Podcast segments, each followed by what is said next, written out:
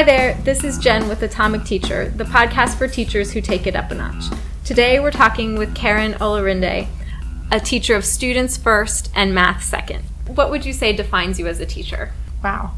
I think probably the biggest thing when I talk to people about what I enjoy most about it is the relationship with students. When I talk about being a teacher, I define myself as a teacher who cares about kids before I even define myself as a math teacher. I try and make sure that within my class, the students are learning more than math, that they are learning about being good people, about respecting each other, and about building relationships and how you treat each other in life. So you decided to become a teacher and then you chose math as your path? Yeah, I think so. I mean, looking back, I've done it for so many years that now it's hard to remember the full sort of exploration in my own head of it, but I feel like even before I had confidence in math, which I didn't necessarily always have, I had thought about being a teacher as I grew up. You look to build success in kids who haven't been successful before. Yes. So what steps do you take to get them to see that success? Acknowledging even when they've had a little bit of improvement, even if it's just tiny, helping them see that they are improving. But I also think it comes in giving different platforms for them to show their work or their thinking and what they're doing. So it's not always just solving a problem, but even just talking about it so that you can say to them, yeah, you're on the right track, or you got that. And I really try to not do things the same way all the time so that it keeps it new for me, because I think that kids feed off of that. So if I'm excited about what we're doing because I haven't been doing it for so many years, they're going to feed off of that excitement. So you make math personal. I try. I hope so. Have you ever had a happy accident in the classroom that's become something that you go back to? Yeah, it's funny because probably several years ago now, I had given one of my Algebra II classes an activity, and one of the students just asked, well, how is this going to be counted? And I thought, I hadn't really thought too much on it. Like, I was really just sort of wanting to see how they understood it. And I said, you know what, why don't we vote on it? And why don't you guys tell me? And that day when I got through those papers, I found, wow, just asking them that, it gave me so much information. Just that one moment, I had learned so much about how they were feeling about it that now I do it on a regular basis all the time. Cool. Like every other day, we do a quick check on the previous lesson and they vote. Do they want it to count as a quiz or do they want it to count as a classwork? You also do a learning target reflection that gives you a similar view of how the kids are feeling. Yeah, this year I started with the learning targets. We've expanded them to make sure that as we word our learning targets, that it gives the students sort of a measurement of how they know that they've learned what they were supposed to. With that change, I also started having the students do a reflection in Google Classroom where they tell me if they think they met the target. And I enjoyed that change so much because the students will write just a short message to me. It's the same question every day that I'm asking. I just ask them, you know, what was the learning target today, and do you feel you met the target?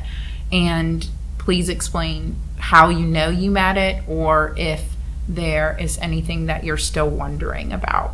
And the responses that I've gotten, just even in the first quarter, have gotten longer and longer with the students. They write more and more to me, and I make it just a dedicated practice to respond to every reflection. So I will write back just even a sentence or two to every student about what they wrote to me. They feel more comfortable doing that than raising their hand and asking me in class, or even face-to-face for some of my ESOL students. At the beginning of the year, I may only have gotten one sentence from them, or sometimes I have a couple that were avoiding doing the reflection, and I would just walk up to them when it was time and I'd say, don't you get out of here today without doing this, and they would laugh at me. I'd say, I know you're trying to sneak away, and then I would just get them to tell me something And I think once they realized I was writing back to them as if what they had written was perfect, I wasn't in any way, you know, criticizing their grammar, their punctuation, their language in any way whatsoever, I was still responding and writing a little note back to them. I think that it just made it a platform where it was a little bit easier to talk. Something interesting actually on this happened. I was out and I was reading through the reflections that the students wrote to me, and so many of them were like, Miss O, you're not here today, where are you?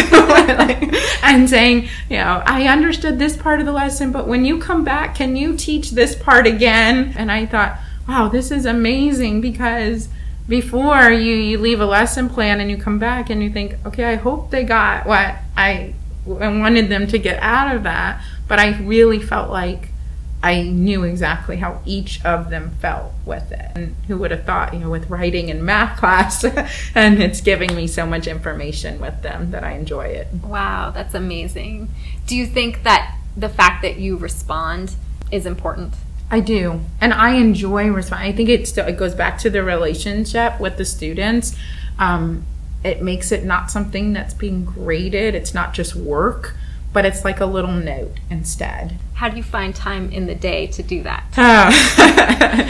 It's been really learning. This is was my first experience using Google Classroom. And so really just sort of learning how I can do it. And because I enjoy it and I enjoy the conversation, even in between things, if I'm waiting for a meeting to start, or I'm, you know, sitting at my daughter's dance practice or something, I can pull it up and read 2 or 3 responses, you know, and respond back to them as easy as I could, you know, pull up Facebook and read comments on a link on there or something like that. It doesn't take long. So what's your favorite teacher trick? I don't know necessarily that it's a trick as much as it is to have the students know that I care in some way, and having conversations with them that's not always about the work.